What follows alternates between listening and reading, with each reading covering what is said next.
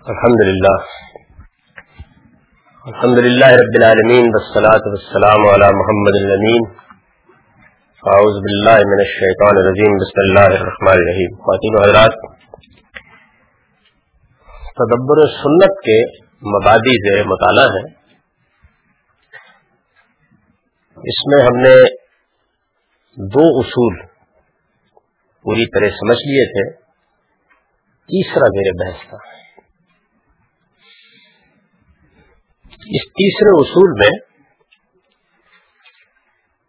جس حقیقت کی طرف توجہ دلانے کی کوشش کی گئی ہے وہ یہ ہے کہ ہمارے پاس دین کی جتنی کچھ بھی ہدایت موجود ہے، وہ جس طرح رسالت معاذ صلی اللہ علیہ وسلم سے ہم کو میسر آئی ہے، اسی طرح قرآن مجید سے بھی میسر آئی ہے۔ یعنی معاملے کی نوعیت یہ نہیں ہے کہ ہر چیز پیغمبر صلی اللہ علیہ وسلم سے براہ راست صادر ہوئی ہے۔ پیغمبر صلی اللہ علیہ وسلم ہی سے قرآن ملا ہے، لیکن قرآن مجید اللہ کی کتاب ہے۔ تو جب ہم اصطلاح کا فرق کریں گے یعنی یہ کہیں گے کہ دین ہمیں دو صورتوں میں ملا ہے، قرآن سے، سنت سے۔ تو پھر یہ علمی سوال پیدا ہوتا ہے کہ دین کے کس حکم کو قرآن سے متعلق کیا جائے اور کس کو سنت سے متعلق کیا جائے۔ عام آدمی کی حیثیت سے تو یہ ممکن ہے کہ ایک شخص قرآن مجید پر ایک سرسری نگاہ ڈالے اور ایک فہرست قرآن کے حکام کی بنا لے۔ اسی طریقے سے ایک دوسری فہرست سنت کے حکام کی بنا لے۔ لیکن قرآن مجید کا دقت نظر کے ساتھ مطالعہ کرنے سے یہ بات بالکل واضح ہو جاتی ہے کہ معاملہ اتنا سادہ نہیں ہے۔ یعنی بہت سے ایسے احکام ہیں جو اصلاً انبیاء علیہ السلام کی روایت سے چلے آ رہے ہیں۔ رسالت معاذ صلی اللہ علیہ وسلم نے ان کی تصویر کر کے ان کو جاری کر دیا ہے۔ قرآن مجید بھی ان کا حکم دے رہا ہے۔ یہ بات قرآن سے واضح ہو جاتی ہے۔ یعنی وہ ان کی ابتدا نہیں کر رہا، وہ انہیں شروع نہیں کر رہا، بلکہ وہ اسی طرح ان کی ہدایت کر رہا ہے، جس طریقے سے ایک مانی ہوئی بات کی ہدایت کی جاتی ہے۔ میں نے اشارہ کیا تھا کہ اس کی ایک بڑی سادہ مثال قرآن مجید میں جمعے کا ذکر ہے۔ یعنی جمعے کا ذکر اس طریقے سے آ گیا ہے کہ جب جمعے کے لیے اذان دی جائے تو تم لوگ اپنا کاروبار اور بے و شرح چھوڑ کر جمعے کے لیے حاضر ہو جاؤ۔ اور جب جمعے کی نماز ہو جائے تو اس کے بعد تم اپنے کاروبار کے لیے جا سکتے ہو۔ اب ظاہر ہے کہ یہ جمعے کا ذکر تو قرآن میں ہوا ہے۔ اس کے لیے اذان کا ذکر بھی قرآن میں ہوا ہے۔ لیکن ہر شخص اندازہ کر سکتا ہے کہ قرآن مجید جمعے کا ذکر کر رہا ہے۔ ایسے ہی ایک قانون کی حیثیت سے یا ایسی ہی ایک عبادت کی حیثیت سے جو جاری ہے یعنی یہ ذکر کر رہا ہے۔ اس سے جمعے کا حکم نہیں نکل سکتا۔ یہ اصل میں پہلے سے ثابت شدہ ایک حکم کا تذکرہ ہے۔ نہ کہ حکم دیا جا رہا ہے۔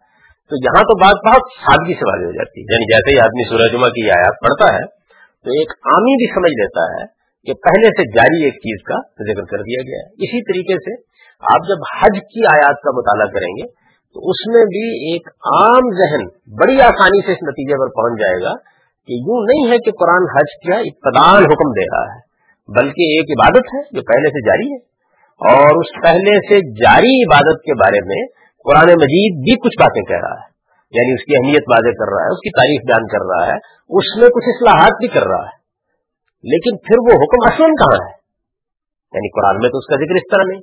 اسی طریقے سے اگر آپ یہ دیکھیں کہ روزے کی آیات ہے شروع ہوتی ہیں اور اس کے بعد اس میں کچھ لوگوں کے ذہنوں میں سوالات پیدا ہوئے ہیں۔ ان سوالات کا قرآن نے جواب دینا شروع کیا ہے اور جیسے ہی قرآن نے جواب دینا شروع کیا ان سوالات کا، تو اس میں نہایت اطمینان کے ساتھ یہ کہہ دیا ہے کہ تم بیویوں سے ملاقات نہیں کر سکتے وہ تم آتے فون فل مساجد جبکہ تم مسجدوں میں اعتکاف پر بیٹھے ہوئے ہو۔ اعتکاف کیا ہے؟ اس کا کیا قانون ہے؟ قرآن میں اس کا کوئی ذکر نہیں ہے۔ یعنی ایک پہلے سے مسلمہ بات کو، مانی ہوئی بات کو، ایک پہلے سے موجود حکم کو قرآن نے بیان کر دیا۔ یعنی اس کا ذکر کر دیا۔ تو تم آ کے فون فل مساجد اچھا اسی طرح ایک اور جگہ پہ یہ ذکر کر دیا کہ مسجدیں جو ہیں، یہ نماز پڑھنے کے لیے ہیں، یہ سجدہ کرنے کے لیے ہے یہ احتکاف کرنے والوں کے لیے۔ اب احتکاف کرنے والوں کے لیے تو کیا مطلب ہے احتکاف کا؟ ظاہر بات ہے کہ قرآن میں یہ انتم آ کے فون فل مساجد یا حج کی آیات یا اسی طریقے سے بعض دوسرے جو احکام ہیں، وہ ایسے نہیں ہوا کہ قرآن انہیں نشیت کر رہا ہے۔ قرآن اس کا حکم دے رہا ہے، ایسے نہیں ہوا۔ بلکہ جو پہلے سے ایک عبادات کی روایت چلی آ رہی ہے، جس پر انبیاء علیہ السلام کا دین قائم ہے، اس کو بالکل ایسے ہی بیان کر رہا ہے کہ یہ تو مانی ہوئی بات ہے یہ تو مسلمہ بات ہے، تم جانتے ہی ہو نا کہ اعتکاف کیا ہے، تو اعتکاف کے زمانے میں یہ نہ کرو۔ اس کا ذکر اس طریقے سے ہو گیا۔ ہے تو اس لیے اس کو بہت اچھے طریقے سے متعین کر لینا چاہیے۔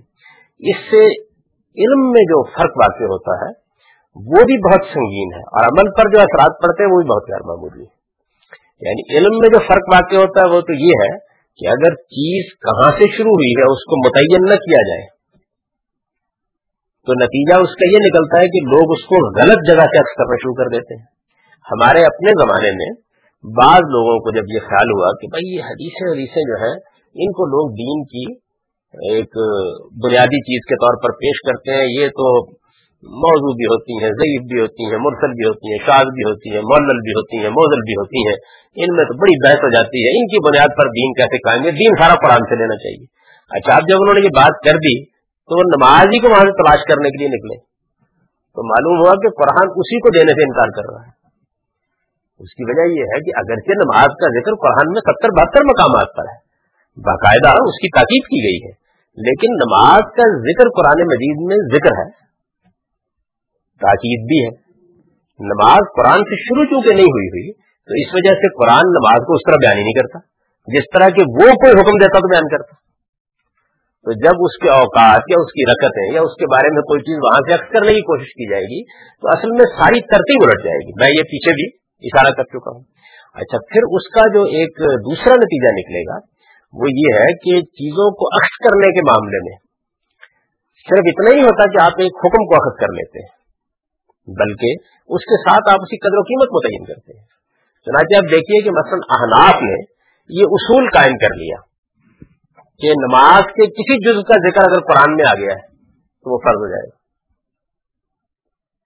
اب آپ کبھی ان کے ہاں ان کی کوئی فقہ کی کتاب اٹھائیں اور اس میں سے یہ دیکھیں تو وہ بتائیں گے نماز میں فرائض کیا ہے اچھا دلیل کیا ہے؟ وہ چیزیں جن کا قرآن میں ذکر آیا ہے۔ ذرا حالانکہ قرآن میں ان کا ذکر فرائض کے طور پر آیا ہی نہیں۔ اب یہ دیکھیے نا کہ عملی لحاظ سے نماز میں ضروری اور غیر ضروری کی ساری تقسیم بالکل خراب ہونا شروع ہو گئی۔ یعنی علمی لحاظ سے جو اثر پڑا وہ پہلے میں نے عرض کر دیا، عملی لحاظ سے اثر پڑا جو میں نے بیان کر دیا آپ کے سامنے۔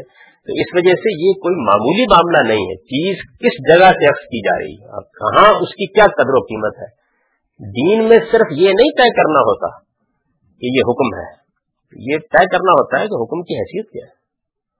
یعنی کیا نماز کا حکم یا مثال کے طور پر انفاق کا حکم، یہ راستے سے کانٹا اٹھانے کی ہدایت کے برابر ہے؟ اگر کوئی آدمی احمکانہ طریقے سے فہرست مرتب کرے گا، تو ممکن ہے کہ وہ پاؤ کو شیر بنا دے اور شیر کو پاؤ بنا دے۔ یہ ممکن ہے۔ تو یہ جو صورتحال ہے، یہ پورے دین کے نظام کو درم برم کر دیتی ہے۔ اس کا اثر علم پر بھی پڑتا ہے، عملی زندگی پر بھی پڑتا ہے۔ وہ چیزیں غیر معمولی طور پر اہم ہو جاتی ہیں، جن کی کوئی دین میں اہمیت خاص نہیں۔ اور وہ چیزیں غیر اہم ہو جاتی ہیں، جو بڑی اہمیت رکھتی ہیں۔ آپ اب دیکھیے، ہماری ہم مسجدوں میں جو دین ہے، تو اگر آپ دین کے معاملے میں سخت بے پرواہ ہیں، آپ کو کوئی معلوم نہیں ہے کہ دین کی اخلاقی ہدایات کیا ہیں۔ آپ کو کچھ خبر نہیں ہے کہ دین کے اندر کن چیزوں کو حرام اور کن کو حلال قرار دیا گیا ہے۔ عملی زندگی میں، معیشت میں، سیاست میں، معاشرت میں کیا کیا احکام ہیں جو بڑا وزن رکھتے ہیں اور جن پر اصل میں ساری اسلامی زندگی کا انحصار ہے؟ یہ کچھ معلوم نہیں۔ لیکن مثال کے طور پر آپ کی داڑھی پوری ہے اور آپ کی سلوار ٹھیک تخنوں سے اوپر ہے۔ تو آپ امام ہیں؟ وجہ کیا ہے؟ وجہ یہ ہے کہ یہ نہیں معلوم کیا گیا کہ یہ جو احکام ہے ان کی قدر و قیمت کیا ہے؟ اس میں، اس وقت یہ میں موضوع نہیں بنا رہا کہ احکام ہے یا نہیں۔ یعنی ان کی قدر و قیمت کیا ہے؟ اگر یہ معلوم ہو جائے کہ یہ کہاں سے انیشیٹ ہوئے ہیں، قرآن سے ہوئے ہیں، تو قرآن میں ان کا ماخذ کیا ہے؟ تو ظاہر ہے کہ پھر اس کی قدر و قیمت بھی متعین ہو جائے گی نا۔ یعنی پھر یہ زیادہ دیکھا جائے گا کہ کسی آدمی کا اخلاقی رویہ کیا ہے، وہ پورے دین کے بارے میں کیا نقطۂ نظر رکھتا ہے وہ علمی لحاظ سے دین کو کس طرح دیکھتا ہے، وہ عملی لحاظ سے کس طرح، بدترین، متاثر ہوگا آدمی، دین کے بارے میں بالکل جاہل مطلق ہوگا، اس کو کچھ معلوم نہیں ہوگا کہ کیا چیز جو ہے وہ کیا حیثیت رکھتی ہے۔ دین کی بنیادیں اس نے ڈالی ہوں گی اپنی انفرادی اور اجتماعی زندگی میں۔ یہ دو تین چیزیں ہیں جو اصل میں تقوی کی علامت وجہ کیا ہے؟ وجہ وہی ہے کہ عملی لحاظ سے چیز کیا ہے، کہاں سے شروع ہوئی ہے اور اس کی کیا قدر و قیمت ہے۔ یہ واضح نہیں ہے لوگوں کے اوپر۔ تو اس وجہ سے اس کو کوئی معمولی چیز نہ سمجھیے، یہ علمی لحاظ سے بھی ایک غیر معمولی معاملہ ہے اور عملی لحاظ سے بھی بڑی اہمیت کا معاملہ ہے، کیونکہ اگر یہ پتہ نہیں ہے تو پھر احکام کی فہرست آپ کو ملے گی فکائی کتاب میں۔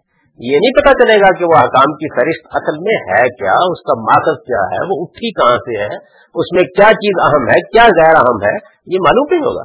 کس چیز کی قدر و قیمت رائی کے برابر ہے اور کس چیز کی قدر و قیمت پہاڑ کے برابر ہے؟ آپ پربت کو رائی بنائیں گے اور رائی کو پربت بنا دیں گے۔ آپ ایک بڑی غیر معمولی چیز کو وہاں کھڑا کر دیں گے کہ جو دین میں اس کا مقام نہیں ہے۔ یعنی یہ صورتحال اس کے بعد ہو جائے گی۔ وہ دین کے ایک عارف نے بڑی اچھی بات کہی تھی کہ اگر آدمی کو یہ پتا نہ ہو کہ دین میں روشنی کا چراغ لے کر رکھنا کہاں ہے، تو ممکن ہے کہ وہ اس کو دل میں رکھنے کے بجائے ٹکنے پر رکھتے بیٹھ جائے۔ تو تخنا تو اس سے بہت روشن ہو جائے گا، لیکن باقی پورا وجود تاریخ ہو جائے گا یعنی اس کا نتیجہ پھر یہ نکلتا ہے۔ تو اس وجہ سے علمی اور عملی دونوں اعتبارات سے یہ نہایت اہم معاملہ ہے۔ اس کو بہت اچھی طرح سمجھ لینا چاہیے۔ اس وجہ سے میں اس کو آپ کے سامنے دوبارہ رکھ رہا ہوں۔ تیسرا اصول یہ ہے کہ عملی نوعیت کی وہ چیزیں بھی سنت نہیں ہو سکتی۔ یعنی پہلا اصول یہ تھا کہ کوئی ایسی چیز جو دین نہیں ہے، وہ سنت نہیں ہو سکتی۔ یعنی بہت سی چیزیں تہذیبی ہیں، معاشرتی ہیں، بہت سی چیزیں ایسی ہیں کہ جن چیزوں کو رسالت معاذ صلی اللہ علیہ وسلم نے اپنے حالات کے لحاظ سے، اپنے زمانے کے لحاظ سے اختیار فرمایا ہے، پسند فرمایا ہے۔ اس کی بہت سی مثالیں میں نے اس میں دے دی ہیں۔ تو یہ سب چیزیں دین نہیں ہے یعنی یوں نہیں ہے کہ اب یہ آپ کہیں گے، میرے ایک بہت عزیز دوست ہیں اور فاضل آدمی ہیں۔ یہ جب حصہ اشراق میں چھپا۔ تو انہوں نے مجھے خط لکھا کہ کیا یہ نہ مان لیا جائے کہ وہ چیزیں جو دین ہے وہ تو دین ہے ان کو تو اختیار کرنا ہوگا آدمی کو۔ لیکن باقی جتنی چیزیں ہیں یعنی جو معاشرتی چیزیں ہیں، جو تہذیبی چیزیں ہیں، مثلاً کھجور کا نہیں مثلاً لباس پہن نہیں ہے تو یہ محمود ہوگی۔ کہ اتنا مان لو کہ یہ محمود ہوگی، سنت نہ صحیح۔ محمود کا مطلب سمجھتے ہیں نا یعنی پسندیدہ ہوگی۔ تو میں نے کہا ٹھیک ہے۔ آئندہ آپ جب کبھی میرے یہاں تشریف لائیں تو اپنی بہت اچھی گاڑی پر سوار ہونے کے بجائے گلے پر سوار ہو کے آئیں، کیونکہ محمود ہے یہ اور جب کبھی پاکستان کو جہاد کرنا پڑ جائے تو وہی تلوار اختیار کریں جو تلوار عرب میں بنتی تھی، کیونکہ محمود وہی ہے۔ محمود ہے نا؟ محمود، غیر محمود کام تو نہیں کرنا چاہیے، ناپسندیدہ کام نہیں کیا جا سکتا۔ تو اصل میں لوگ اس کے اثرات کہاں پہنچتے ہیں، اس کا اندازہ نہیں کرتے۔ وہ چند چیزیں اپنے انتخاب کی لے لیتے ہیں جو ذرا بے سی ہوتی ہیں اور باقی چیزوں کے بارے میں سوال کیا نہیں ہوتا میں نے کہا یہ آپ بڑی شاندار مسجد مسجد نبی بنا رہے ہیں، ان دنوں بن رہی تھی۔ تو محمود تو یہی تھا نا کہ پھر ان کھجور کی کمیوں کو رہنے دیتے۔ یہ تو حضرت عمر نے بھی رہنے دی۔ حالانکہ رسالت میں آپ صلی اللہ علیہ وسلم کے زمانے میں تو ایسی بنائی گئی تھی۔ تو اس وجہ سے محمود اور غیر محمود کا بھی کوئی سوال نہیں ہے۔ پسندیدہ اور غیر پسندیدہ کا بھی کوئی سوال نہیں ہے۔ پہلا مسئلہ یہ ہے کہ اس کو دین ہونا چاہیے۔ دین میں پھر وہ چیز فرض بھی ہوگی، واجب بھی ہوگی، پسندیدہ بھی ہوگی، ناپسندیدہ کے درجے کی بھی ہوگی، وہاں کیٹیگریز ہوں گی اس کی۔ لیکن جو چیز یہ نہیں ہے، اس کے بعد اگر اس کو کسی درجے میں بھی دوبارہ کیا جائے گا، تو کوئی نہ کوئی بدت دین کے اندر داخل ہو جائے گی۔ اور اگر آپ کسی درجے میں بھی یہ کہتے ہیں کہ یہ دین میں پسندیدہ چیز ہے حالانکہ وہ دین ہی نہیں ہے سرے سے، تو اصل میں آپ احداث سے دین کے جرم کا ارتکاب کر رہے ہیں، دین میں ایک نئی چیز داخل کر رہے ہیں۔ دین میں سے نہ کوئی چیز نکالی جا سکتی ہے اور نہ کوئی چیز اس طرح کی بےمانی استدلال کی بنیاد پر داخل کی جا سکتی ہے۔ اس کو پہلے ثابت ہونا چاہیے کہ رسالت محاذ صلی اللہ علیہ وسلم نے اسے دین قرار دیا ہے۔ تو پہلی چیز یہ۔ اور دوسری چیز یہ کہ کیونکہ سنت ہے، لفظ پیغمبر نے بھی بولا ہے، ہم نے بھی اختیار کیا تو لفظ کو تبدیل کر لیجیے اگر یہی لفظ بولنا ہے تو پھر یہ عملی چیزوں کے بارے میں بولا جا سکتا یعنی یہ عقائد کے بارے میں نہیں بولا جا سکتا، ایمانیات کے بارے میں نہیں بولا جا سکتا، تاریخی روایات کے بارے میں نہیں بولا جا سکتا۔ اور ایسا ہی ہے۔ یعنی ہمیشہ سے ہم اس کو اسی طرح بولتے ہیں۔ تیسری چیز وہ ہے جس کا میں ذکر کر رہا ہوں کہ تیسرا اصول یہ ہے کہ عملی نوعیت کی وہ چیزیں بھی سنت نہیں ہو سکتی جن کی ابتدا پیغمبر کی بجائے قرآن سے ہوئی ہے۔ یعنی ان کو دین ہے۔ دین بھی ہے، عملی نوعیت کی بھی ہے۔ پہلی دونوں جو چیزیں ہیں وہ پوری ہو رہی ہیں، لیکن ان کی ابتدا قرآن نے کی ہے، پیغمبر نے نہیں کی۔ تو اب ظاہر ہے کہ جب ہم بیان کر چکے یہ کہ دین ہمیں دو صورتوں میں میسر ہوا ہے، قرآن اور سنت۔ تو پھر اس کو سنت کی کیٹیگری میں کیسے رکھا جا سکتا اس کی ابتدا قرآن نے کی ہے تو وہاں آ جائے گی۔ قرآن نے ابتدا کر دی۔ اب رسالت میں آپ صلی اللہ علیہ وسلم اس کے بارے میں کوئی بات فرماتے ہیں۔ اگر محض بیان کر رہے ہیں تو اس کا بیان ہے۔ اس کا بیان ہے۔ یعنی وہ قرآن کے اس حکم کا بیان ہے۔ آپ کو مل جائے گا، حدیث نہیں مل جائے گا۔ رسالت میں آپ صلی اللہ علیہ وسلم نے اس کے بارے میں کوئی وضاحت کر دی تو یہ قرآن کی تفہیم اور تبین ہے، سنت نہیں ہے۔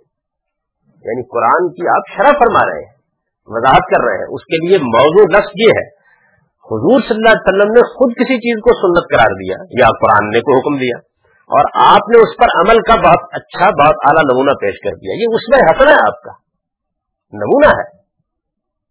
سنت تو وہ چیز قرار پائے گی جو دین کی حیثیت سے پہلی مرتبہ ابتدان پیغمبر سے انیشیٹ ہوئی۔ یعنی اس کو اس کیٹیگری میں رکھا جائے گا۔ تو تیسرا اصول یہ ہے کہ عملی نوعیت کی وہ چیزیں بھی سنت نہیں ہو سکتی جن کی ابتدا پیغمبر کی بجائے جن کی ابتدا یہ لفظ میں رکھی ہے۔ قرآن میں ذکر ہونا مقصود ہے جن کی ابتدا پیغمبر کے بجائے قرآن سے ہوئی ہے یعنی وہ انیشیٹ وہاں سے ہوئی ہے قرآن نے ان کو کیا ہے۔ نبی صلی اللہ علیہ وسلم کے بارے میں معلوم ہے تو میں نے چند موٹی موٹی مثالیں دے دی ہیں۔ کہ نبی صلی اللہ علیہ وسلم کے بارے میں معلوم ہے کہ آپ نے چوروں کے ہاتھ کاٹے ہیں، زانیوں کو کوڑے مارے ہیں اور باشوں کو سنسار کیا ہے، منکرین حق کے خلاف تلوار اٹھائی ہے۔ لیکن ان میں سے کسی چیز کو بھی سنت نہیں کہا جاتا، کوئی بھی نہیں کہتا۔ درحال ہے کہ یہ سارے کام آپ نے کیے کوئی نہیں کہتا۔ یعنی ہر آدمی یہی کہتا ہے کہ یہ قرآن کا حکم ہے، حضور نے پر فرمایا۔ جی۔ پہلے سے کیا مراد ہے؟ یعنی دین ابراہیمی کی جو روایت عرب میں تھی، اس میں نہیں تھی۔ تو حضور تو اس سے واقف نہیں ہے نا، امی ہے آپ۔ اس الزام کا جواب دیتے ہیں ہم کو، حضور کو کچھ پتہ نہیں تھا دین کا اس ماں تدری من کتاب و ایمان خدا کی ہدایت آئی تو آپ کے پاس دو چیزیں تھیں۔ ایک دین ابراہیمی کی روایت تھی، دوسرا پرانا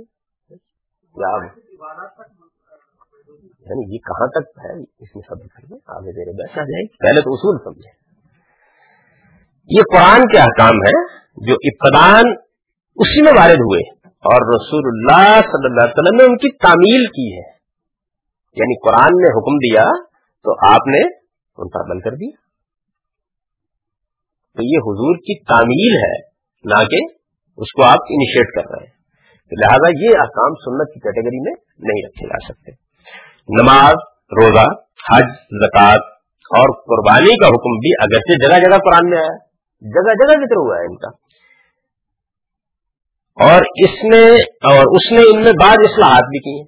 یعنی قرآن نے اس میں بعض ترمیمات کی ہیں، اصلاحات کی ہیں، جو خرابیاں تھیں ان کو دور کیا ہے۔ لیکن یہ بات خود قرآن ہی سے واضح ہو جاتی ہے کہ ان کی ابتدا پیغمبر کی طرف سے، دین ابراہیمی کی تجدید کے بعد اس کی تصویر سے ہوئی ہے۔ یعنی حج تو حضور نے جاری کر دیا۔ حج جاری ہے۔ حضور کی تصویر بھی ہو گئی۔ یعنی دین ابراہیمی کی روایت کے طور پر حج ہو رہا ہے۔ اس کی ابتدا قرآن نہیں کر رہا قرآن نے اس کی اصلاح کر دی۔ یہ بتا دیا، اس میں یہ غلطی ہے، اس کو درست کر لو۔ تو اب یہ حج جو ہے، اگرچہ اس کا ذکر قرآن میں آیا ہے، لیکن یہ قرآن کے احکام کی فہرست نہیں آئے گا۔ یعنی اس کو ہم سنت کے آکام کی فہرست میں رکھیں گے۔ قرآن سے بتائیں گے کہ قرآن نے اس میں یہ تغیرات، یہ تبدیلیاں کی اس لیے یہ لازمن سنن ہے، جنہیں قرآن نے موقع کر دیا ہے۔ یعنی ان کے بارے میں صحیح تعبیر یہ ہوگی کہ یہ وہ سنن ہے یہ دین ابراہیمی کی وہ روایت ہے جس کو قرآن نے موقع کر دیا یعنی مطلب اس کی تاکید کر دی، بھائی اس کو جاری رکھو۔ یہ اسی طرح ہونی چاہیے۔ کسی چیز کا حکم اگر اصلاً قرآن پر مبنی، اصلاً، دیکھیے پھر ابتدان اصلاً، اصل کی ورڈ یہ ہیں۔ کسی چیز کا حکم اگر اصلاً قرآن پر مبنی ہے اور پیغمبر نے اس کی وضاحت فرمائی ہے یا اس پر تابکن نال بن نال عمل کیا ہے یعنی بالکل ٹھیک ٹھیک عمل کیا ٹھیک ٹھیک عمل کرنے کے لیے یہ محاورہ بولا جاتا ہے۔ یا اس پر تابکن نال بن نال عمل کیا ہے تو پیغمبر کے اس قول و فیل کو ہم سنت نہیں، بلکہ قرآن کی تفہیم و تبین اور اسوہ حسنا سے تعبیر کریں گے۔ اس طرح میرے نزدیک یعنی اسوہ حسنا اور سنت دو بالکل الگ چیزیں ہو جاتی ہیں۔ سنت سے مراد وہ دین ہوگا جس کا اصل ثبوت ہی پیغمبر سے ہے۔ یا پیغمبروں سے۔ اصل ثبوت ہی پیغمبر سے۔ اور پھر پیغمبر صلی اللہ علیہ وسلم اپنے ہی اس سنت کے طور پر جاری کیے گئے دین پر جب عمل کریں گے۔ یعنی مثلا حج آپ نے سنت کے طور پر جاری کر دی تصویر کر دی۔ اب آپ حج کریں گے تو آپ نے کیسے حج کیا؟ یہ حج میں آپ کا اس میں حسنا ہوگا۔ یعنی آپ نے حج کرنے کا کیا نمونہ پیش کیا؟ یہ حضور کا اسوا بن جائے گا۔ سنت صرف انہی چیزوں کا کہا جائے گا جو اصل پیغمبر کے قول و فیل اور تقریر و تصویر پر مبنی یعنی سنت جو ہے، اس میں پہلا مسئلہ یہ ہوگا کہ یہ دیکھا جائے گا کہ دین ہے، دوسرا یہ کہ عملی نوعیت کی چیز ہے، اور تیسرا یہ کہ کیا وہ پیغمبر صلی اللہ علیہ وسلم سے اصل صادر ہوئی ہے کالن ہوئی ہے فیلن ہوئی ہے تصویر کے طور پر ہوئی ہے، جیسے بھی ہوئی ہے۔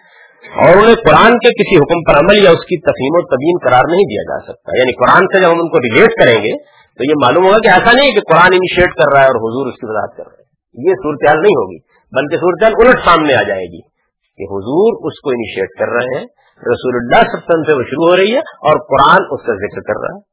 یعنی اس کی بڑی سادہ مثال وہی جمعہ۔ یعنی جمعے کا کوئی حکم قرآن مجید نے کسی موقع پر یہ نہیں بتایا کہ جمعے کے دن نماز پڑھو، یہ نہیں بتایا کہ اس کے آداب اور رکتیں کیا ہوں گی۔ وہ انیشیٹ ہو چکا ہے رسالت صلی وسلم سے، یا دین ابراہیمی کی روایت کے طور پر۔ قرآن اس کا ذکر کر رہا ہے۔ تو اب یہ جمعہ جو ہے، یہ قرآن کے حکام کی کیٹیگری میں نہیں رکھا جا سکتا۔ اگرچہ قرآن نے اس کا ذکر بھی کیا، اس کے بارے میں بعض آداب بتا دیے۔ مثلا یہ بتایا کہ اس موقع کے اوپر ہر مسلمان کے لیے خرید و فروخت، کاروبار کیسے ہی اذان ہو جائے، چھوڑ دینا واجب ہے، یہ بتا دیا۔ لیکن اچھا پھر دوسری بات بھی واضح کر دی کہ یہود کی طرح سارے دن کی چھٹی نہیں ہے، بلکہ آپ جمعہ پڑھنے کے بعد جائیں، اپنے کاروبار پر جائیں۔ یہ بھی واضح کر دیا۔ لیکن بس یہ جمعے کی جو سنت جاری کی رسالت میں آپ صلی اللہ علیہ وسلم نے، یہ اس کی تفہیم کہیے تبین کہیے، وضاحت کہیے، کسی خاص چیز کا جواب کہیے، کوئی سوال کہیے، کوئی تاکید جو مرضی کہیے۔ لیکن یہ انیشیٹ نہیں ہوا قرآن سے۔ یہ تو ایک سادہ مثال ہے جس سے یہ بات سمجھ میں آ جائے گی۔ تو یہ تیسرا اصول ہے۔ اس اصول کے بارے میں ابھی بھی کوئی اگر اشکال ہے تو آپ پوچھ لیجیے میں رک گیا ہوں۔ تاکہ آگے بڑھنے سے پہلے یہ بات واضح ہو جائے کہ کیوں اس اصول پر اتنا زور دیا جاتا ہے؟ اس کے غیر معمولی اثرات ہوتے ہیں یعنی چیز کہاں سے شروع ہوئی ہے؟ وہ جب پتہ چلے گا کہاں سے شروع ہوئی ہے، تو اصل میں وہ ٹھیک سمجھ میں بھی آئے گی۔ یہ اس کا علمی پہلو ہے۔ وہ عمل کے لحاظ سے اپنی قدر و قیمت بھی متعین کرے گی۔ جی۔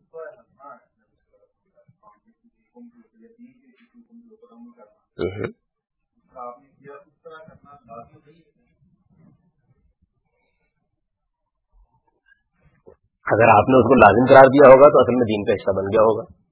اور اگر آپ نے اس پر عمل کیا تو اس کا بہترین نمونہ ہوگا۔ نمونے کا مطلب ہوتا ہے بہترین نمونہ۔ اس میں ہسنا کا لفظ جو ہے، اس کا مطلب کیا ہے؟ اس کا مطلب ہے بہترین نمونہ۔ بہترین نمونہ کبھی واجب نہیں ہو سکتا۔ بہترین نمونہ کا مطلب یہ ہوتا ہے، یہ ایک مارا آئیڈیل ہے۔ اس تک پہنچنے کی کوشش کرو۔ اگر بہترین نمونہ واجب اور فرض ہو جائے تو پھر بہترین نمونہ کہنا نہیں چاہیے اس کو۔ تو آپ بھی پابند، میں بھی پابند اس میں ہنسنا کا مطلب ہے کہ کسی حکم پر نماز ہے، تو فرض میں بھی ادا کرتا ہوں، آپ بھی ادا کرتے ہیں۔ حضور نے اس نماز کو کتنی خوبی کے ساتھ پڑھا؟ آپ کہتے ہیں حضور نے اس خوبی کے ساتھ پڑھا، اب آپ کہتے ہیں واجب ہے۔ اس خوبی کے ساتھ پڑھنا۔ تو پھر تو مسئلہ ختم ہو گیا نا تو ایک ہی صورت ہے اس کو پھر اس میں ہنسنا نہ، اس میں ہی نہ کہیے۔ اس کا مطلب ہوتا ہے نمونہ آئیڈیل یعنی اس کی بہترین مثال جو ہے وہ یہ ہے آپ کے سامنے۔ تو لفظ بھی استعمال کرتا ہے کہ اس سے کوئی چیز آپ واجب کرا دیں۔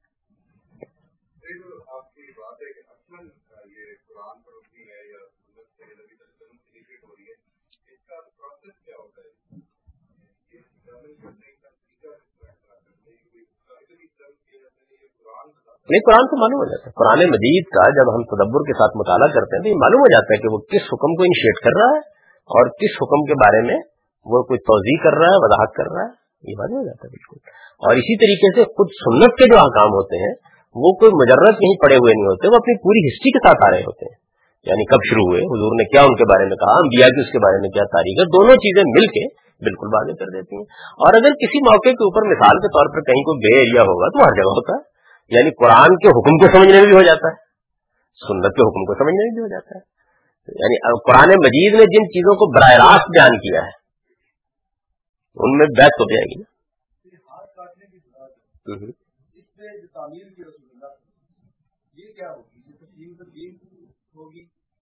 اگر تو محض تعمیل کر دی ہے یعنی جیسے حکم دیا گیا، عمل کر دیا تو بس تعمیل ہو گئی۔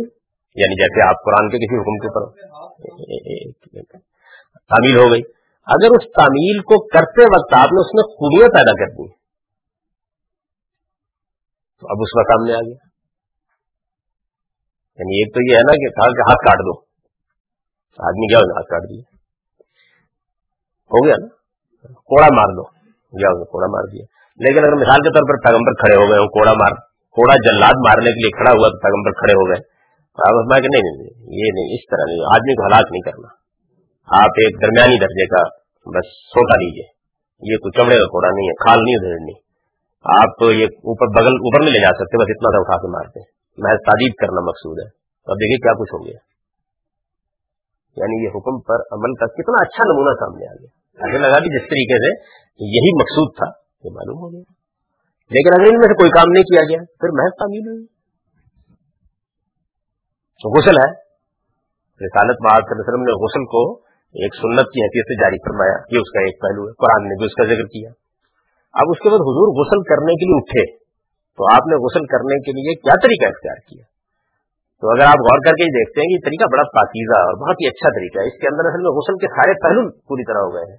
تو یہ غسل میں حضور کا اس میں حسنا ہو جائے گا۔ اس میں کوئی اضافہ نہیں ہوا کسی بات کا یعنی اسی کام کو کرنے کا بہترین طریقہ ہمارے سامنے آ گیا۔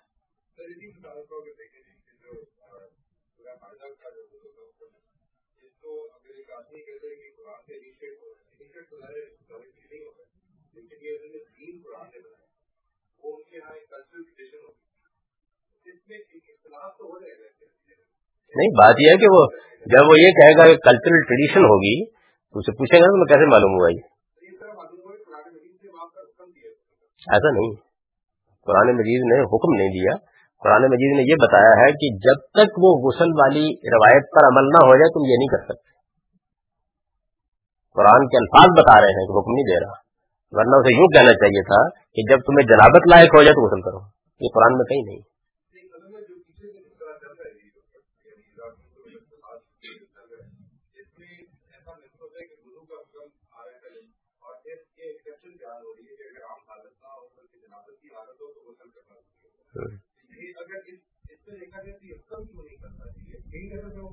اس بار صرف قرآن پڑھاؤں، اس حصے کو تو میں بتا دوں گا کہ کسی طرح نہیں بنتا۔ یعنی اس کا تعلق تو اصل میں قرآن کے فہم سے یعنی حکم کو انیشیٹ کرنے کے لیے اسلوب نہیں ہونا چاہیے۔ نہیں ہونا چاہیے۔ اس کے لیے بالکل دوسرے تعلیم ہوں گے، بات بیان کرنے کی۔ ایک بات، دوسری جانب یہ ہوگا کہ غسل کے بارے میں جو آدمی یہ کہتا ہے کہ کلچرل ٹریڈیشن تو یہ معلوم نہیں ہے کہ تو ساری کی ساری ابراہیمی روایت کے اندر بلکہ طورات میں ہی موجود ہے۔ تو اس کی آنکھیں بند کر کے تو قرآن کو نہیں سمجھا جائے گا۔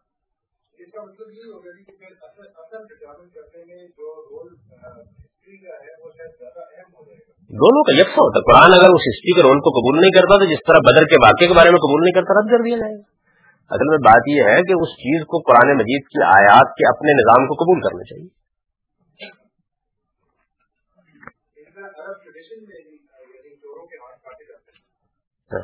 لیکن دین کے طور پر نہیں۔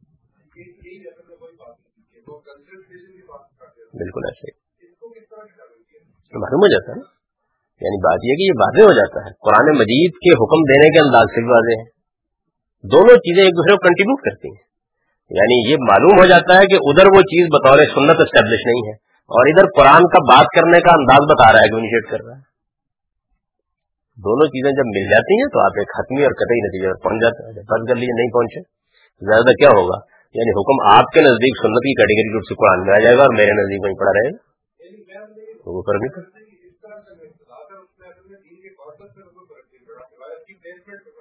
پلیسمنٹ میں فرق پڑے گا نا، تو وہ فرق تو قرآن کے حکم کو سمجھنے میں پڑ جاتا ہے۔ یعنی اصل میں یہ جو آپ کے سوالات ہیں، یہ مجھ پر اصول میں واضح نہیں ہو رہے۔ یعنی دنیا کی کوئی چیز ایسی نہیں ہے جس کو سمجھنے میں اختلاف نہ ہو جائے۔ یہ اصل چیز یہ نہیں، اصل چیز یہ یہاں جو بیان کیا گیا ہے، اس کا یہ مطلب نہیں کہ جیسے ہی ہم اس کو پلیس کرنے کے لیے نکلیں گے تو حتمی ہو جائیں گے۔ نہیں، میں ہو جاؤں گا، حتمی اس کو دلائل دے دوں ہو سکتا ہے آپ نہ ہو ہو سکتا ہے زیادہ نہ ہو ہو سکتا ہے بدر نہ ہو۔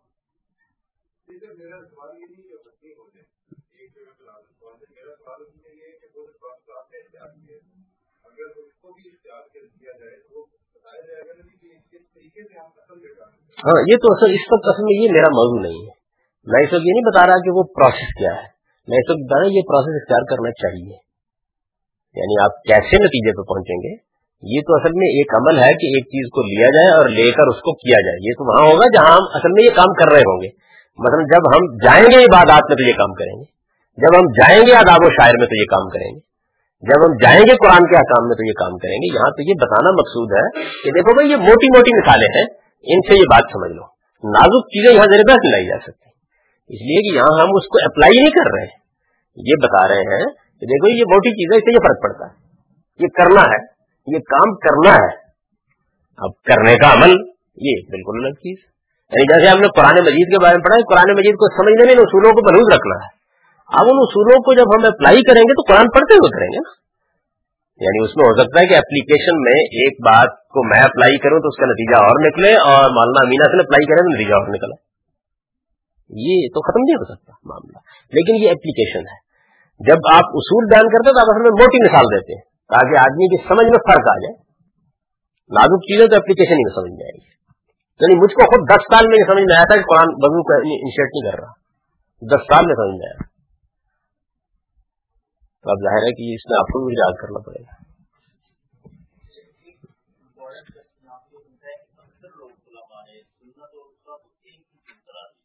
جی۔ یہ کوشش تو میں نے کر ڈالی۔ یعنی اس کے اوپر بہت دراز لفسی سے کام لے کر یہ بتایا کہ ایسے الگ کروں گا۔ یعنی یہی میں نے بتایا ہے کہ ایسے الگ کروں گا کہ جس چیز کو رسالت محمد صلی اللہ علیہ وسلم نے ابتدان دین کی حیثیت سے جاری کیا ہے، اس کو الگ کروں گا۔ جب اس کو جاری کرنے کے بعد حضور اس پر عمل کریں گے تو اس کو الگ کروں گا یہی بتانے کی کوشش کی۔ ابھی اس کی ایک بڑی سادہ مثال دی ہے کہ دیکھیے قرآن مجید نے ایک حکم دیا، چور کے ہاتھ کاٹنے کا یا پانی کو کوڑے مارنے کا۔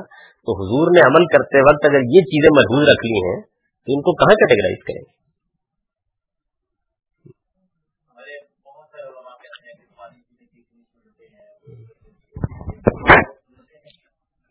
جی؟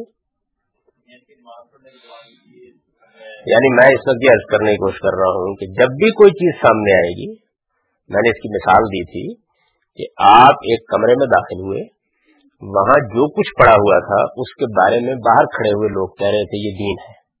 آپ نے اس میں سے سنت کو متعین کرنا ہے۔ تو آپ کیا کریں گے؟ ان پرنسپلس کو اپلائی کریں گے۔ آپ مجھے یہ بتائیے، جو میں اصول بیان کر رہا ہوں، ان میں کوئی غلطی ہے؟ تو جب آپ اپلائی کریں گے تو مولوی صاحب کی بات غلط ثابت ہو جائے گی۔ اور اگر یہ اصول غلط ہے، تو پھر اصول پر بحث کر لیجیے اپلائی کے بعد میں کر لیں گے۔ یعنی میں کہہ رہا کہ آپ اس کمرے میں داخل ہوئے میں نے بتایا کہ سب سے پہلا اصول یہ ہے اور اس کے دلائل دیے آپ کو کہ پہلا اصول یہ ہے کہ دین ہونا چاہیے۔ یہ اصول بیان کیا نا۔ اب میں یہ سارا اصول بیان کر دوں تو آپ یہ کہیں کہ لوگ کہتے ہیں کہ جی کھجور کھانا سننا تھا کیسے پتا چلے گا؟ بھائی اسی پر تو میں نے یہ علاقہ ساری پڑی ہے کہ پہلے یہ سوال کیا جائے گا کہ یہ دین ہے یا نہیں ہے؟ پہلا سوال یہ ہوگا، اصول جب بیان کیا جاتا ہے تو اس کا مطلب یہ ہوتا ہے کہ آپ اصول کو سمجھیے پہلے۔ وہ اصول یا صحیح ہے یا غلط ہے۔ وہ تو پھر آپ اصول آپ کے پاس ایک کسوٹی ہے، لے کے آپ چلے جائیں گے، جب آپ اس کو لگائیں گے تو نتیجہ نکل آئے گا۔ آپ کہتے ہیں کہ بات یہ ہے کہ اصول جو ہے، وہ آپ نے سمجھ لیے یعنی اس اصول کو آپ نے مان لیا ہے۔ اس اصول کو مان لیا کہ دین ہونا چاہیے، سنت۔ یا نہیں مانا مان لیا اچھا اب ایک مودی صاحب آپ سے یہ کہتے ہیں کہ امامہ پہننا سنت ہے۔ ٹھیک ہے نا یہ بات؟ تو اس اصول کو اپلائی کرنا اس کے اوپر۔ اگر اپلائی ہو کہ امامہ پہننا رہ جائے تو رہ گیا، اور اگر نہیں رہا تو ختم ہو گئے یعنی ابھی معلوم ہو نا کیسے آپ کریں گے۔ اس لیے میں بار بار پچھلے کئی ماہ سے آپ کے سوالوں پر آپ کو توجہ دلا رہا ہوں کہ معلومیوں کی بات کو آپ بعد میں دیکھ لیجیے گا۔ پہلے یہ سمجھے میں کیا کر رہا ہوں۔ یعنی اس پر تھوڑا غور کر کے عرض کریں کہ میں بات کیا کہہ رہا ہوں۔ جب میں یہ بتا رہا ہوں مثلا میں یہ کہا کہ سنت کا تعلق ہے میری زندگی سے آپ باہر گئے، ایک مولوی صاحب نے آپ کو کہا کہ صرف سے بچنا سنت ہے۔ بھائی یا تو یہ آپ نے اصول سمجھ لیا ہے، تو پھر تو آپ جواب دے سکتے ہیں نا اس کا۔ اگر نہیں سمجھا، اور آپ میرے پاس پھر آپ کہتے ہیں، آپ کیا کروں تو پہلے پھر اس اصول پر بحث کر لیجیے اس پر میں نے بہت دراز نفسی کے ساتھ گفتگو کی ہے کہ سنت کا تعلق ہے میری زندگی سے ایسے لگتا ہے کہ آپ اصل میں یہ کر رہے ہیں کہ بھائی یہ مولوی کہتے ہیں، یہ یہ شخص کہتا ہے، میں یہ نہیں کر رہا۔ میں یہ بتا رہا ہوں کہ میں ان اصولوں کے کیا دلائل دے رہا ہوں۔ ان پر آپ سوال کیجیے آپ ان دلائل پر جرا کیجیے آپ ان دلائل کی تحریر کیجیے لیکن اگر وہ اصول آپ نے مان لیا تو پھر اصل میں اس کا نتیجہ نکلنا ہے۔ وہ جیسے ہی آپ اس کو اپلائی کریں گے تو پھر مولوی صاحب کی بات آپ بات سمجھ لیں گے خود ہی۔ آپ کے ہاتھ میں وہ کسوٹی آ جائے گی۔ یعنی کچھ لوگ کہہ رہے تھے کہ یہ ساری انگوٹیاں جو ہے سونے کی ہیں۔ کوئی کہہ رہے ساری ساری چاندی کی۔ میں آپ کو وہ کسوٹی بتا رہا ہوں جو لے جائیں اور جا کر لگا کر دیکھ لیں، پیتل اور چاندی الگ الگ ہو جائے گی۔ اب اگر آپ کے نزدیک وہ کسوٹی ہی ٹھیک نہیں ہے، تو حاضر ہوں نا میں اس کے بارے میں۔ لیکن اپلائی کرنے کا جو عمل ہے، یہ تو اصل میں بعد میں ہونا ہے۔ میں نے تو کیا کیا ہے کہ موٹی مثالیں لے کر ان پر اپلائی کر کے دکھا دی۔ اور اصول بیان کرتے کبھی نازک مثال میرے بحث میں لاتے۔ اس لیے کہ نازک مثالیں جو ہیں وہ تو اصل میں پھر سمجھنے کی ہوتی ہیں وہ وہ مقامات ہوتے ہیں جن مقامات پر غور و فکر اور تدبر کرنا پڑتا ہے۔ موٹی مثال کیا ہے؟ کیٹیگرائز ہو گئی بات۔ اب اس کو اپلائی کریں گے۔ اپلیکیشن میں پھر اختلافات ہوں گے۔ ہمیشہ ہوتے ہیں۔ تو یہ میری بات واضح ہو گئی؟ یا مزید واضح کروں؟ تو اصول کو آپ پہلے پوری کانسنٹریشن سے سمجھیے۔ تھوڑی دیر کے لیے مولوی صاحب کو بھول جائیے۔ اور یہ سمجھیے کہ میں جو اصول بیان کر رہا ہوں وہ ٹھیک ہے یا غلط ہے؟ اگر غلط ہے تو بتائیے کیسے غلط ہے؟ میں نے یہ اصول بیان کیا نا کہ بھائی قرآن سے انیشیٹ ہوا ہے حکم، تو پھر اس کو سنت کی کیٹیگری میں نہیں رکھا جائے گا۔ کوئی ہو گیا۔ ہو گیا نا۔ میں نے یہ بتایا آپ کو کہ دیکھیے اس میں حسنا کیسے اور سنت میں ڈیفرینشیٹ کریں گے؟ یعنی پہلے یہ بتائیں گے، پہلے یہ بتائیں گے کہ اچھا یہ حکم رسالت محاذ صلی اللہ علیہ وسلم نے دین کی حیثیت سے جاری فرمایا ہے۔ یہ ہو گیا۔ تو یہ تو سنت سے حکم ثابت ہو گیا۔ اب حضور بھی تو عمل کریں گے نا اس پر۔ تو عمل کیا ہوگا؟ یا محض تعمیل ہو رہی ہوگی، یا اس میں آپ کوئی بہت اعلیٰ نمونہ اس کا پیش کر دیں گے، تو ظاہر ہے کہ اس میں حسنا کا لفظ اسی کے لیے بولنا چاہیے۔ وہ پھر حضور کا نمونہ ہے۔ اور کوئی چیز جناب؟ یا میں آگے چل سکتا ہوں۔ اگر مالی صاحب درمیان میں نہ آ گئے تو میں چلتا رہوں گا انشاءاللہ۔ اخلاقی لحاظ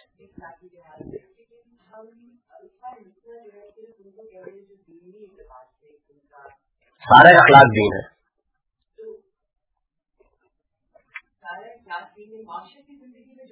معاشرتی زندگی میں جو اخلاقی چیزیں وہ دین ہے لیکن امامہ پہننا دین نہیں۔ ہے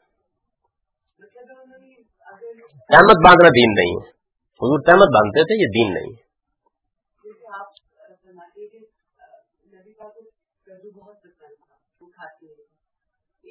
ہے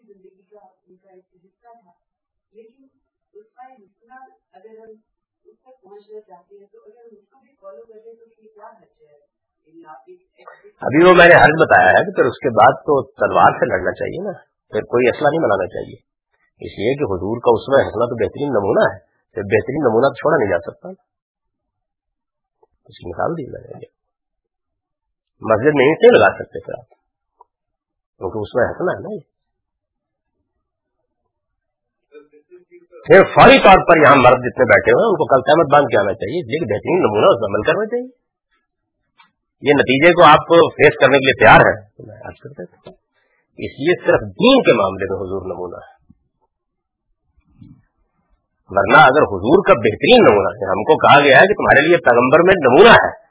تو پیغمبر میں یہ نمونہ اگر تیر چلانے میں ہے تو پھر بندوق کیسے بنائی جا سکتی ہے بھائی؟ بندوق بنانا پھر ایک اصل میں دوسرے درجے کا عمل ہے۔ غلط کر رہے ہیں پھر آپ۔ یعنی زیادہ کہیں گے کہ جائز تو ہے بندوق بنانا، لیکن اصل جنگ تو پھر تلواری سے ہوگی، کیونکہ بہترین نمونہ تو وہی ہے۔ تو یہ کوئی معمولی چیز نہیں ہے۔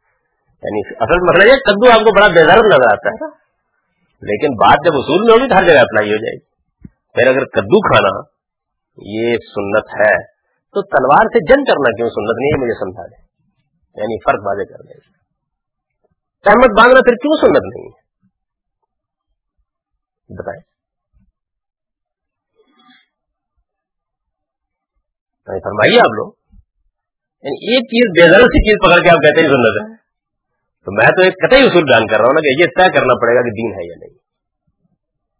اگر دین ہے، تو پھر تو دین ہی دین ہے۔ حضور سے ہم کو دین دینے کے لیے آئے لیکن اگر یہ چیزیں سنت ہے تو پھر سوال یہ کہ آپ اس کو کدو تک محدود کیسے رکھیں گے؟ جی بالکل ایسے ہی دینی دینی اخلاقی جب کہا جاتا ہے تو اس کا مطلب یہی ہوتا ہے۔ یعنی اصل میں دین ہے ہی سارا کا سارا اخلاقی تزکیے کا نام۔ اخلاقی زندگی میں ہم وسیع کر دیتے ہیں تاکہ کوئی آدمی یہ خیال نہ کرے کہ دینی سے مطلب یہ ہے کہ صرف عبادت میں اس وجہ سے وسیع لفظ بولتے ہیں، اس میں سارا دین تو آ ہی جاتا ہے۔ لیکن اس کے بعد سارے انسانی رویے، یہ سب چیزیں آ جاتی ہیں۔ مطلب حضور کھانا کھانے کے لیے بیٹھے آپ نے لوگوں سے کہا کہ بھائی بات یہ ہے کہ یہ بڑی پلیٹ ارب کھاتے ہیں نا ایک ہی پلیٹ میں۔ تو آپ وہاں کدو ہے یا شرید ہے یا وہاں گوشت ہے یا کچھ ہے؟ تو آپ نے کہا کہ نہیں نہیں، یہ دیکھیے، آپ اپنے سامنے سے کھائیے۔ یہ اخلاقی نمونہ ہے۔ یعنی وہ کشت میں کیا پڑا ہوا ہے؟ یا ایک آدمی ہے کہ کیونکہ حضور کے زمانے میں تو ایک ہی بڑے تھال میں کھانا کھاتے تھے، یہ اربوں کی روایت ہے۔ ان کے دین سے کیا تعلق؟ لیکن وہ دیکھیے ایک اخلاقی بات ہے۔ کہ جب آپ ایک پلیٹ میں کھانا کھا رہے ہیں، تو پھر صورت یہ نہیں ہونی چاہیے کہ ادھر کی بوٹی ادھر سے اچک لی۔ وہ ادھر کا نوالا ادھر سے لے لیں، اپنے سامنے کھائیے۔ یعنی یہ تہذیب ہے، یہ ثقافت ہے۔ یہ ایک مہذب بنانے کا عمل ہے۔ یہ اخلاقی رویہ ہے۔ کتنی چھوٹی سی بات بھی جو ہے وہ ایک بہترین نمونہ بن جاتی ہے۔ لیکن کدو نہیں بن سکتا۔ اگر بنتا ہے، تو پھر میرے کچھ سوالات ہیں، میں رک جاتا ہوں، میں پوچھتا ہوں۔ جواب دوں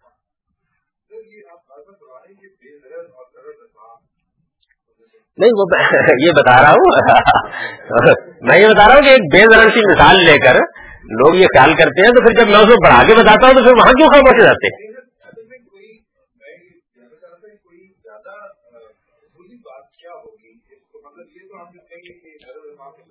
نہیں، وہ اصولی بات تو میں نے کر دی نا۔ وہ میں کر کے آ گیا ہوں، اس میں آپ موجود نہیں تھے۔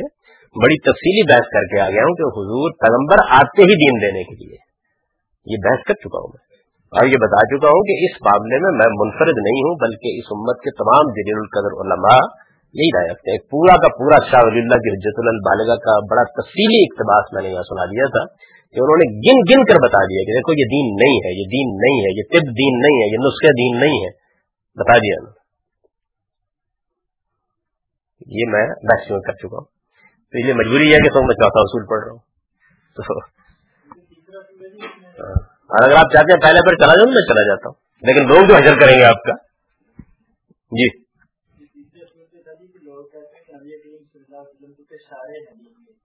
جو احکامات قرآن میں آگے ہیں مطلب نماز کا ذکر ہے تو اس کی انہوں نے کر دی تو اب اس کو یہ بات کہنے کی ضرورت نہ تھی پیچھے سے آ رہے تھے یہ آ رہی تھی اس کو قرآن موقع آپ یہ اس بار یہ بات ایکسپلین نہیں کرتے اس کو نبی کریم اللہ تعالیٰ نے اس کو بھیجا ہے، دین کی ذات کے لیے تو انہوں نے اس کو طریقے سے عمل کر دیا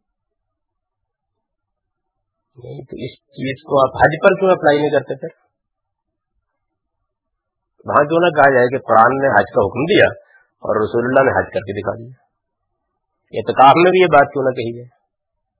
جمعے میں بھی کیوں نہ کہی جائے؟ یعنی وہاں جمعے میں تو حکم ہی نہیں سرے سے وہاں کیا کریں گے؟ یعنی جی؟ نہیں، آپ بتائیے نا، جمعے کی آیت میں پڑھ دیتا ہوں نا، اس کو بتائیے۔ یعنی جمعہ کا حکم دکھائیے نا، قرآن میں کہا ہے۔ قرآن تو یہاں سے شروع کر رہا ہے۔ نودیا سلاط نہیں قوم جمعہ سے ذکر اللہ۔ جب جمعہ کے دن اذان دی جائے، تم یہ کیا کرو۔ اس کا مطلب جمعہ بھی طے ہے، اس کی نماز بھی طے ہے، اس کی اذان بھی طے ہے، اس کا خطبہ بھی طے ہے۔ یہ کس نے طے کیا؟ پھر تو یوں ہونا چاہیے تھا نا کہ پہلے قرآن یہ کہتا کہ جمعہ پڑھو۔ اس کے بعد باقی ہونا چاہیے ذکر ہی نہیں پھر اعتکاف کا کیا کروں گا میں؟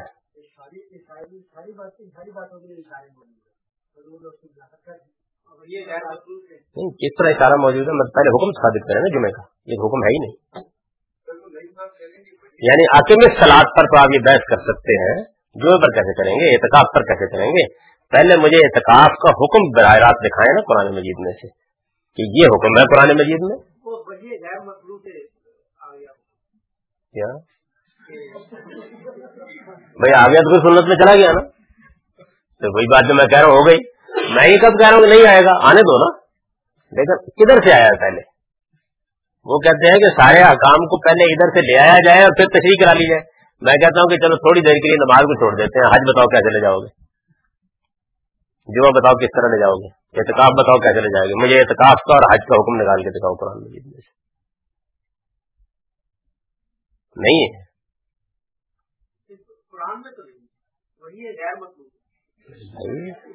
ان کا سوال یہ نہیں ہے ان کا سوال یہ نہیں ہے کہ کہاں ہے۔ ان کا سوال یہ ہے کہ جس چیز کو قرآن نے بیان کر دیا ہے قرآن سے اس کا حکم مان لیا جائے اور پھر کہا جائے کہ حضور نے تشریح کی ہے۔ میں یہ کہتا ہوں کہ یہ مجھے اعتکاف میں کر کے دکھاؤ نا پہلے حکم تو ثابت کرو۔ یعنی یہ کر دے نا پھر ہر چیز میں کر دے تو بس ختم ہوگی بات۔ ہمت کرے اور کر ڈالے اس طرح جمعے کا حکم نکال کے دکھائے مجھے کہاں ہے۔ ماننا پڑے گا کہ وہ پیغمبر سے انیشیٹ ہو چکا ہے۔ رسول اللہ علیہ وسلم نے اس کا اہتمام کرا دیا ہے۔ اس کے اوپر عمل ہو رہا ہے۔ اب قرآن اس کا ذکر کر رہا ہے۔ یعنی اس کے سوا کیا صورت بنتی؟ یا پھر دکھائیں مجھے۔ وہ آیت پڑھے آیت پڑھ کے میں بیٹھ جاتا ہوں۔ آپ آئے وہ آیت پڑھے آپ یہ حکم دینے کا۔ ہے نہیں کہیں اعتکاف کو بتا دیں کس جگہ حکم قرآن مجید میں۔ یعنی قرآن مجید نے چلتے چلتے ذکر کر دیا کہ بھائی جب تم اعتکاف میں بیٹھے ہوئے ہو، یہ کیا حکم دینے کا انداز ہے؟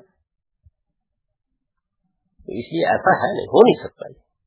اچھا اس میں وہی بات جو اعلیٰ حضرت محکم صاحب نے پوچھی تھی کہ یہ ٹھیک ہے کہ عقیم سلاد کو آپ حکم قرار دے دیں گے، لیکن جب ہم میرے ساتھ قرآن پڑھیں گے تو آپ کا یہ واضح ہو جائے گا کہ یہ سلاد کا حکم نہیں ہے۔ اس کا ترجمہ ہی غلط کیا جا رہا ہے۔ یہ اصل میں جو نماز موجود ہے اس نماز کا اہتمام رکھو۔ جیسے ہی آپ یہ ترجمہ کریں گے تو اصل میں نماز پہلے سے موجود ہو جائے گی اور اس کے بعد آ جائے گی اس کے تو بعض نازک جگہ مثال کے طور پر وضو مجھے سمجھانے میں دقت ہوگی، لیکن انشاءاللہ جب آپ سمجھنے کے لیے تیار ہو جائیں گے تو سمجھ جائیں گے اس کو کہ نہیں، قرآن اس کو شروع نہیں کر رہا۔ اس میں پھر بہت سے سوالات ہیں، جو میں کروں گا۔ واضح ہو جائے گا۔ تو ایسا نہیں ہے کہ آپ آسانی سے یہ کام کر سکتے ہیں، یہ اصل میں وہ لوگ اس طرح کے جوابات دیتے ہیں جنہوں نے اس ساری نزاکت کو کبھی موضوع نہیں بنایا ہوتا۔ یعنی وہ موٹی بات میں نے نا کہ قرآن مجید سے حکم لیں گے شرح لے لیں گے۔ بھائی قرآن میں پہلے حکم تو دکھاؤ مجھے۔ مثلا قرآن میں قربانی کا دکھا دیں۔ چلیے۔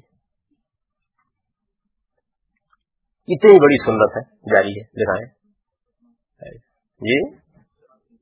نہیں، وہ تو ہے ہی نہیں نا۔ میں تو ان باتوں کی مثال دار جن کا ذکر قرآن نے کر دیا ہے۔ یعنی قرآن میں قربانی کا ذکر ہوا ہے۔ حکم نہیں ہے۔ قربانی کا ذکر ہوا ہے۔ اب یہ ہے کہ مثال کے طور پر ایک آدمی جو قرآن کے اسالیب کا صحیح حق ادا کرنا نہیں جانتا، وہ ہو سکتا ہے میرے جواب میں یہ آیت پڑھ دے، فصل دے دے رب کا بنا۔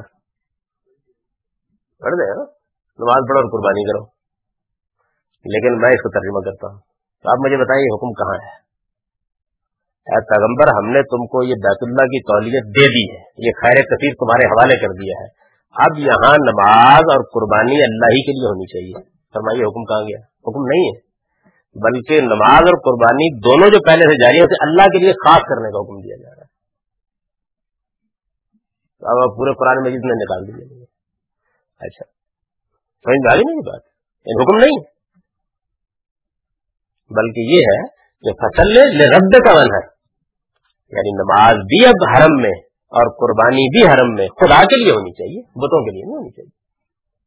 قرآن قربانی کا یہ نماز کا حکم نہیں دے رہا یہاں۔ یہ کہہ رہا ہے۔ جی۔ سمجھ آ گیا؟ تو نہیں ہے قرآن میں قربانی کا حکم نہیں۔ بلکہ قربان۔ جی۔ ہاں پہ گا تو حل کر لیجیے پھر دو ہی منٹ رہ گئے تو اب میں۔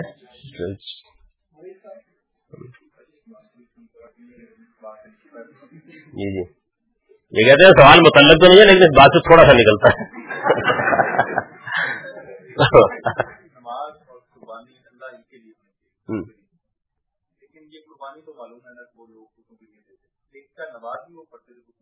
نماز جو ہے اس کی بے شمار شکلیں نمازوں کی قسمیں موجود ہیں۔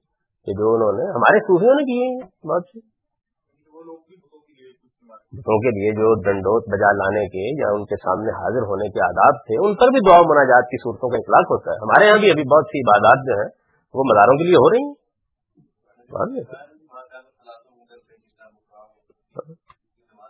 نمازیں بے شمار ان کے یہاں۔